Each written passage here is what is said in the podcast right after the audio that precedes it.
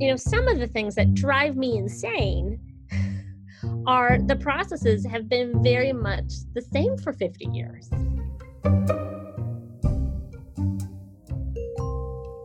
I'd like to be the first to welcome you to Design Nerds Anonymous, the podcast that sparks curiosity at the intersection of business and design. I'm your host, Amanda Schneider, founder and president at ThinkLab, the research division of Sandow, and sister company to design brands you know and love, like Interior Design, Metropolis, Material Bank, and more. And I'd like to be the second person to welcome you to Design Nerds Anonymous. My name is Hannah Vitti, and I've been Amanda's right hand throughout the season. I'm the audio journalist engineer producing Design Nerds Anonymous with ThinkLab. You'll hear my voice throughout the season. In this podcast, we've invited trailblazers from within the design industry and beyond to engage in conversations and explore the topics that will drive our future. At ThinkLab, our passion is sharing inspiration for your business, fuel for your design process, and connections with people and ideas for positive disruption. So thanks for listening. We're glad you're here. One of my favorite phrases is that the biggest future change will come from process innovation not product innovation. Now, realize the irony there because if you know me, you know I'm a product designer by background. But if you think about this industry, there are so many product awards, and that has to deal with product in terms of furniture or wall covering or any kind of product you put into a space, but also space design. But who in our industry is really celebrating process innovation? If we look at disruption that's happened in other industries, it didn't come from building a better hotel, think of Airbnb. It didn't come from driving a better car, think about taxi and Uber. The list goes on. It really came from inventing new experiences. It came from looking at processes and reducing friction. And I have no doubt disruption in our industry will be the same. In today's economic climate, Everyone is trying to do more with less. But if you're left feeling like there's not enough time in the day, you're not alone. The good news is that the world seems more open to change for the better now than ever before. However, that often starts with identifying the challenges that surround you. So this is a story, we call it the Christmas ham, but you can call it your Hanukkah roast, whatever meat, whatever religion you want to choose. Uh, it's a story of a mother and daughter who were making Christmas dinner. And they took the ham out of the package and the mom cut off both ends of the ham. And the daughter says, well, why'd you cut off the ends of the ham? And the mom had never really thought of that before. So she called up grandma and she said, hey, grandma, why do we cut off the ends of the ham? And grandma said, well, because my pan was too small. And um, you can go ahead and groan. That's everyone groans at this point. a great example of how there are things in life that we don't even realize that we're doing. No one wants to keep perpetuating things that don't make sense, but a lot of times it's the fact that they don't realize that. In manufacturing, many companies have formal processes to look at process improvement. But we're designers, we're creative. Let's hear from our first guest, Elizabeth Von Lee, Design and Brand Strategy Principal at HDR in New York, and all around big thinker about the challenges she's identifying in this rapid period of change. Process innovation, what pops in my head first as we're all doing this remotely, there are a lot of elements of the design industry that these innovations have been talked about for a really long time the way that we what the phases look like for a project the way that we design together on a team how you collaborate. All of the technologies that we're all using every day right now have been around for quite a while. As we've realized in recent months the future is a lot less scary once we understand it's the path we're already on. And 2020 in many ways has only accelerated that path and it wasn't until the current situation that suddenly it wasn't a nice to have, it was a requirement to do things in an incredibly different way. Um, and it'll be interesting to see where that goes once there's a vaccine and we're not doing this anymore. Mm-hmm. But it was actually one of the silver linings to me personally that the processes for our projects eh, there there's no room for the save as approach, saying that the way that we've done this before, the reliance on in person everything, um, none of that is allowable right now. So finally, the way that we're designing out most of our projects has been completely upended. I doubt there are too many contracts out there that in March there weren't lawyers looking at figuring out how the like act of God thing did or didn't apply to the scope and the approach because we all immediately realized, oh my God, that like we're not going to be able to do our jobs the way that we thought we were going to a month ago. And so suddenly the the game plan eh, that we had in February looked completely different from the game plan that we put together in March and April and May. Because we're exploring the industry and the design ecosystem from all sides, we love to talk to people who have held multiple roles and multiple perspectives. This is AJ Perrone, EVP, design futurist at Sandow, talking about clear opportunities for process innovation. Like you look at your standard RFP process in commercial design, that has really not changed. And so I've been the client looking at the RFP, I've been at the design firm evaluating that RFP or creating RFPs for the client. I've been on the manufacturer responding to the RFP, crossing our fingers hoping we win. And I think the problem that lies in there is that many times the process, people are really diligent and so h- held onto the process that it's not benefiting what the client is really trying to achieve. It's coming down and getting decided on a factor that really, at the end, doesn't really matter. You know, a lot of it's price, but then they get into the project, and then there's because the way that the RFP was written or the process that they were doing, like a reverse auction, which is in my mind horrific. The client doesn't end up being satisfied and their needs don't end up being met. And to me, that's wasteful, right? So then guess what? We're going to have to do this all again in a couple years because it wasn't done correctly for the client. And there's so many other industries have been able to really figure things out in a different way and say, look at this process and go, let's do this differently. And, you know, I've seen some movement where design firms have very much advocated for the client to choose a partner and actually do an interview process and do maybe some sort of pricing exercise, but it's really about finding that right team and someone that holds the values that you're holding on to. And those projects tend to go smoother, but it's still a very antiquated process. I do feel that you know an integrated design approach a lot of what LEED and WELL talk about where you've got all the stakeholders at the table in the very very beginning does help um, but it's that's not how our process has been for the last 50 years and so there's a lot of friction to that as well. So um, to me the one thing that's been really difficult in our industry is really understanding the needs of the client because that's the thing that always gets value engineered out or people don't have time to do. A lot of times designers are you know they are the trendsetters they are the ones that are really fighting going we need to do this better.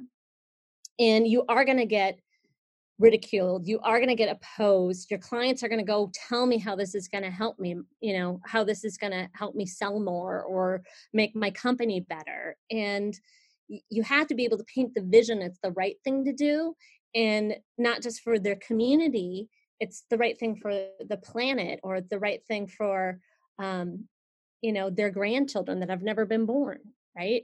And so that's a harder sell that's a harder thing to do and it's also the harder path. The path of least resistance is just to do whatever the client wants to do. That's that's the easier path. But what else can we do to innovate the process? Let's go back to elizabeth to explore the design perspective on what's changing right now and maybe even for a dose of perspective on navigating current process challenges with clients. there were definitely, you know, pain points working with certain clients to get them to be more tech savvy. But I think we learned from that and the, the the yeah the process innovation topic is potentially pretty deep because I think we're all experiencing it with countless. It's not wouldn't it be nice examples? Because I think before all of this, we had plenty of those like, well, our ideal project could be like this, and the future could look like that. Now it's, I could rattle off 16 different projects that had to be completely reframed how their process was going to be done because I can't hop on Delta flight, whatever, every other day and be in lots of other locations. It hurt, but um, it is a pretty major theme right now. I love that. And can you give any more tangible examples about, you know, recent ways your projects has have changed for the better as as a result of this kind of forced interaction? Well, I will give one that was like the first and probably the most painful. um, I'm working with a client on a on a hospital that has I'm digging right into a very specific scope deliverable here. We were working on this massive artwork program within our design, right? And the people that are willing to write the checks with zeros at the end for artwork don't tend to be in their 20s and 30s. Um, they tend to be a little bit older, part of certain foundations and things, and not necessarily the most tech savvy. And the approach for showing them artwork before all of this was fly to that city, already have massive decks of materials ready to go to talk them through all the questions and elements in person. Um, and then on a dime, we had to be sharing that through screen sharing, but also letting them give feedback at not live and one of the questions I got was not like, oh, how do I how do I work with this interface? I had a client ask me what's a PDF. so um, jumping the hurdle of not only is it a different process, but like how do you help guide people through that process when they don't have some of the very base tech savviness, the, the basic sort of tool sets so it's not just the technology, but it's also managing through the experience of it all.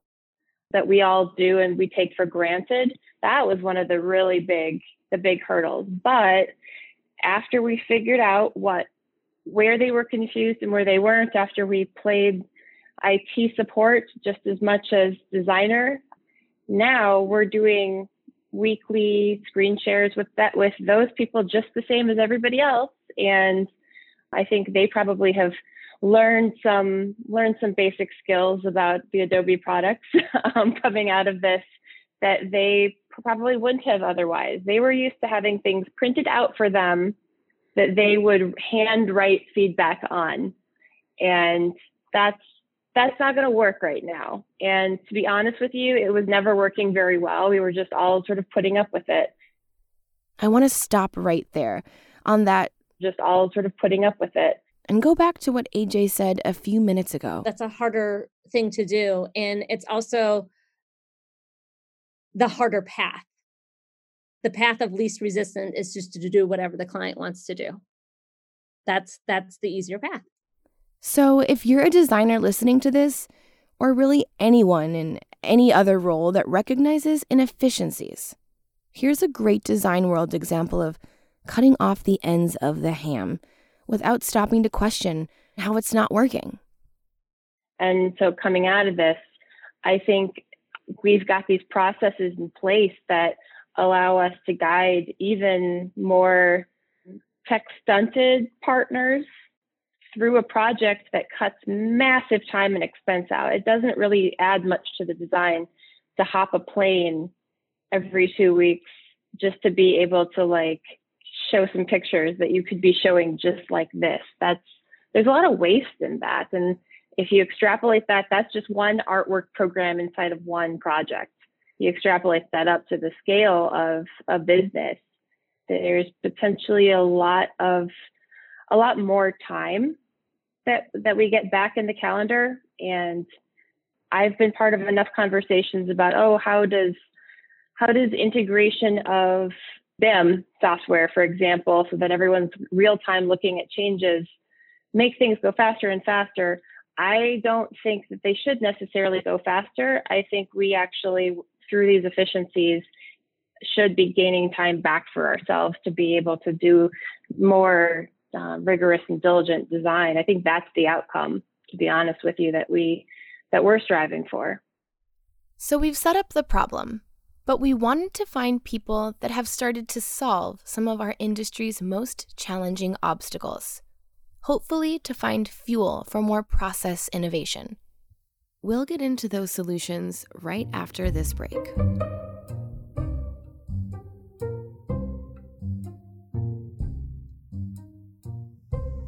Hey there.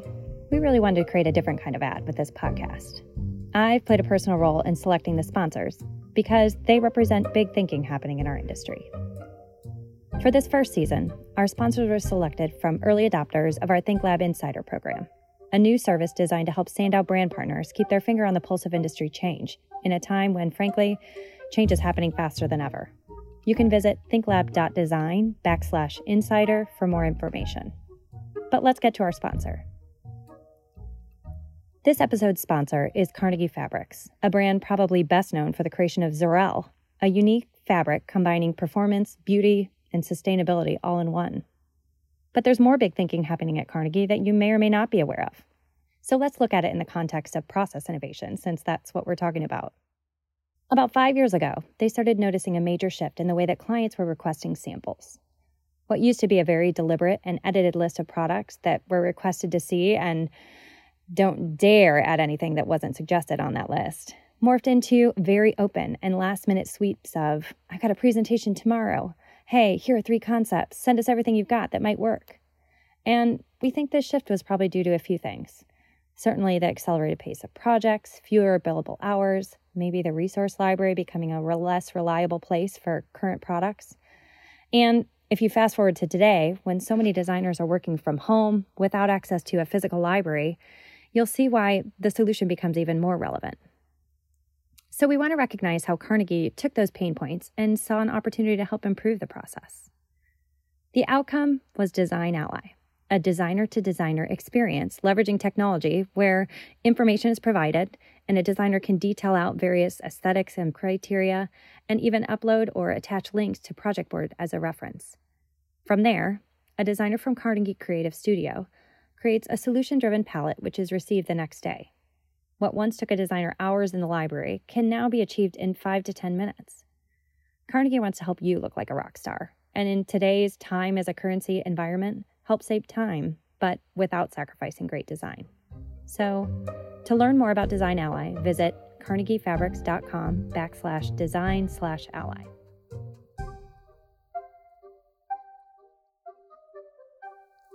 Now let's get back to our process innovators. Our goal is to understand how they identified pain points, tested changes, and quite simply, got results. Perhaps one of the biggest innovators in our industry when it comes to process innovation is right within our Sandow sister company, Material Bank. Let's hear from Kelly Wirtz, Happiness Director at Material Bank, about the process minded thinking that led to its conception. And if I can like use the word disruption in a different way too, we at Material Bank disrupted an industry because we said everybody is losing money and time. We've got to find a better way to do this to survive as an industry and to still be able to create Process innovation starts with discovering pain points. At ThinkLab, we are obsessed with finding problems because to us, that means opportunity, and opportunity is what will grow your business. Let's hear about Material Bank's process of pain discovery. And just so we're all on the same page, let's talk about how this access was traditionally done. We're talking about thousands of manufacturers that create product for this industry. And amongst those thousands of manufacturers, you have thousands upon thousands of local reps who then call on firms and build those one to one relationships. If you're lucky enough from a manufacturer standpoint, you're given a small piece of real estate within that firm to keep your binders or your goods or your samples. And then that's where that physical library environment comes into play. So in our old way of looking at a firm or a real estate environment is that there was a physical library and people from that office could go visit. But there's a lot of hurdles there. Is it current? Somebody's got to have the time to have come in and you know make sure everything is current and that we've got things that we're referencing that are, are clear. Do we know that it's up to date? Did your neighbor just take the cool thing that you thought you wanted for your project? Like nobody knows right? It's all this physical overlap. But we made it work. We as an industry we just scramble we do what we got to do. What Material Bank has done is created this digital platform that allows for you to see these manufacturers all in one place side by side. And it's not in their own entities. We're talking about those individual materials in comparison to each other so that as a specifier or a designer, I can come and say, I want blue, I want recycled content. And in this day and age, when time is more valuable than ever, saving time is king. Now, as you listen to this, while we'd love to think you'd be inspired by Material Bank, what we really want you to do is think about how you can apply this process of exploration, pain point discovery, and results for your business. And there's this quick filtering system. So we did a traditional test. We said, here's three manufacturers. This is your search criteria. Go find what we're looking for. And in a traditional method, it took over two hours just to do the search part of it. Even more so to do all the contact for individual reps it took a week for everything to trickle in. And as it trickles in, think about all the independent packaging and peanuts and fossil fuel trips and all of these things. Plus all the organization time from that individual to be like, okay, I got that one check. Where's the next one? Blah, blah, blah. It's all of this administrative work just to get to the creative process. Bank allows you to do all of that. We did that same search, which is kind of crazy, in three minutes. Because you're just like, click, click, click. These are what I want to see. But process innovation is iterative, and there's lots of opportunity to continue innovating. Keep listening for more about how Material Bank did just that. We're creating an efficiency and a sustainability around time and resources, but also that physicality that we talked about. So we also, um, Adam and our internal industrial designer did custom packaging. So all of our packaging is reusable or recyclable. Um, our packaging includes what you were talking about, the free returns capacity, which is another enormous waste in our industry. Manufacturers are more than happy to get samples into a firm and into a specifier's hand, but using energy and resources to take it back is less likely. If there are resources like that, there are some really great manufacturers out there who have built in return shipping and things like that. But then again, that's another administrative time task where you have to sort everything by individual manufacturer, find that packaging, get it back, right? And so Material Bank is the answer to all of that. You can order what you need. It comes in one box. Ship back what you don't need. If it's in great shape, we'll reshelve it. Um, we do have a quality control and lots of Lysol right now, obviously. Um, and it goes back on the shelf. So all of those things are kind of built into the way that the, the business model was built. This is this is how it's built in the expectation here. Material Bank is one of many innovators in our industry. But let's look at another one. We've also been very inspired by Design Public Group. They're a company whose core mission was also built around recognizing a problem and innovating the process. For them, it was around ancillary furniture. We talked with co founder Matthew Lieb not only about his unique process, but about disrupting the traditional process overall and his advice for others. The mission of our company is to streamline the process of ancillary, thus making it more efficient for three different stakeholders. One is contract dealers, two is the A&D community, and three is manufacturers. But we should add here that indirectly, You'll also learn how this benefits the profitability of A&D firms. We do this in a way that's free for all three of those different stakeholders, and it's really through um, what Amanda mentioned, which is changing the process to make it more efficient for each of those people. each of those groups rather. So I'm one of the founders of the company. I have a co-founder, Todd. One of my favorite things about Matthew is that he doesn't come from the design industry. Now, many of you listening have been part of the specification process. Imagine trying to explain it to someone outside of the industry. Here's Matthew's take. Um, frankly, a bit amazed at how the process currently worked. There's a whole bunch of different dimensions to it, but fundamentally, if I gave a contract dealer a specification that had about 18, well, actually, specifically 18 brands on it, I use that because we tested this number. They would take that spec, they would first do some research on who to call, right? Who I call this rep for that, this brand I've never heard of, that one I know the brand, but I don't know who to call. There'd be some upfront work, and then they would package up 18 emails and send it to 18 different reps requesting a quote they would almost inevitably have to go hound those people for the quote because they never got it back to the dealer as quickly as the dealer needed. They would get that information back. They would then need to uh, check the work, right? Because there's a counter stool on the spec, but did you price out a bar stool, et cetera, kind of check the homework sort of thing. At some point in the process, there would be a change, right? Hey, I know I asked you to quote 12 chairs, but now I need 13. I know I asked for the sofa in blue, but now I need it in red. Can you please update the quote and back and forth and back and forth? Oftentimes, particularly with ancillary furniture, which is where we focus, there would be uh, they would not provide the freight number. So now it's, you know, hey Hannah, I know you provided me the product price, but I need the freight number to be done here. Can I get it? Can I get it? Can I get it? Can I get it? So they'd, they'd have to reach out and get that. At some point, they would then take these 18 different quotes, they would print them all out and they would recreate them all in Excel. So they would type everything out the dimensions, the price, they go find the images online, they would create the grid, so to speak. They'd go through that process. And then eventually they're ready to cut the purchase orders. And so they would then have to print those 18 things out and recreate them again in their internal system, whether it's Hedberg, Team Design, Chameleon, Capcore, et cetera, et cetera. And that process, just from taking the spec to getting the quotes out, would take them over a week typically. And to us, that didn't really make a lot of sense because a lot of it was just sort of back and forth and paper pushing and sort of um, just an inefficient approach to things. So let's hear how Matthew redesigned the process through his platform. We went out to build a model that would allow them to effectively build a quote in real time themselves 24 7 have all of the information or the majority of the information at their fingertips very quickly.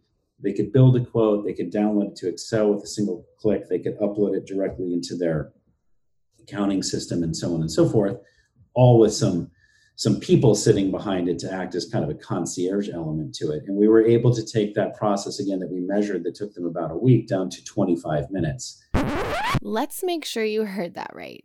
Yes, from a week down to 25 minutes. And now we have a way to do it even faster than that. So that was kind of the that's the crux of what we're doing. Again, layer on top of that, they're now submitting one purchase order on payment terms with a single point of contact. And so it's really there are other elements to what we're trying to bring to the story for contract dealers, but if you had to boil it down to one thing, it would be taking a multi multi day process and shrinking it down to a very short period of time which has a whole bunch of no pun intended ancillary benefits right? It allows it makes it easier for the dealer to uh, follow through on the design intent of the a&d community right? I want to get back to tying this to business results. As i mentioned a&d firm time efficiency and profitability. Listen on we have a very famous example, we talk about it all the time, where the designer has built out the spec by finding images online and talking to reps and so on and so forth. And then they kind of just throw in these prices and then they go and present it to the client who loves it. They then go and take it to the dealer community in this particular example. They were literally 235% over budget before they'd even really gotten out of the starting blocks, right? So, which means the dealers are now running around with their head cut off the entire project is going to be re-engineered the client's not going to get what they originally showed and the profitability of the design firm is, is spiraling down because there's going to be more and more hours allocated so those two systems talk to each other as well so the a&d firm can build a spec and pass it to the dealer who can just click on it and execute against the spec and so you, the topic that you guys are talking about is exactly kind of what we think about, which is how do you improve this process of dealing with ancillary? Interestingly enough, Matt didn't come from the design world, but to him, this was actually a benefit. Yeah, I think I think we benefited from not understanding kind of the entrenched in some respects way of doing things so we didn't we didn't have any preconceived notions of how people were supposed to do it or how they actually did do it we just went in and were they people we were fortunate in that some clients showed us well this is what we do and then we just asked a lot of questions well, well why do you do it that way and when you ask that question and there's not a lot of compelling answers, uh, it probably tells you that maybe that's not the best way to do it. Sometimes it is, but maybe it's not. So then we started to think about, you know, other kind of legs of the stool to make it a more compelling solution, and that that's where we got into more of the logistics side and being able to track things more accurately and proactively, being able to ship things to people faster, being able to build out a really big catalog very very quickly, sort of on demand.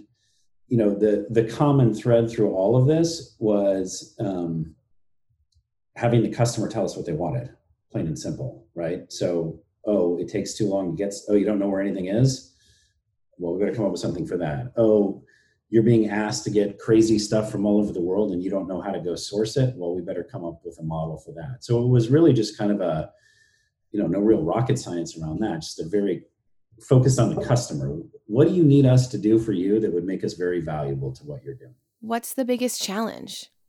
I think the the biggest challenge that we face ourselves and i think other people will face this we're trying to do things in an innovative way and maybe some other people on your podcast will echo something like this is it, it requires a behavioral change right and so i can intellectually lay out for you what we're doing and i can't guarantee it, but I'm pretty sure I could convince you that it's a better way.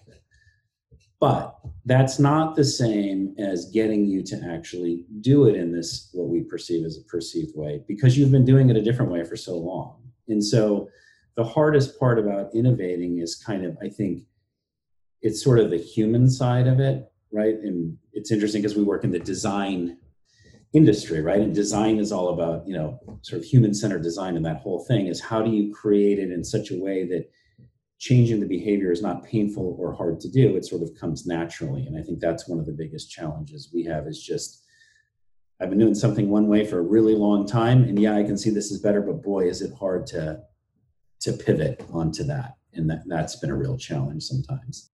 So we've got just a few minutes left, but I want you to maybe think about any advice you have for entrepreneurs. If you could talk to yourself uh, five years ago, seven years ago, before you really launched into this, especially given the current economic climate, what yeah. advice would you have for those kind of seeking process innovation? Um, find a problem that creates a lot of pain for someone and see if you can fix it it's always easier to it's easier to sell aspirin what's the saying it's something like it's easier to sell aspirin than it is to sell something that's nice to have but not really needed if you can make someone's headache go away um, that's always something valuable um, and so that would be the biggest thing you can do a lot of things with like technology and whatnot that sort of is cool for the sake of technology but oh wow isn't that interesting that you can do that this that and the other thing but if it doesn't really solve someone's problem it's just sort of window dressing. So that would be that would be my main thing is find find a pro something that causes someone a lot of pain and see if you can make it less painful or make the pain completely go away.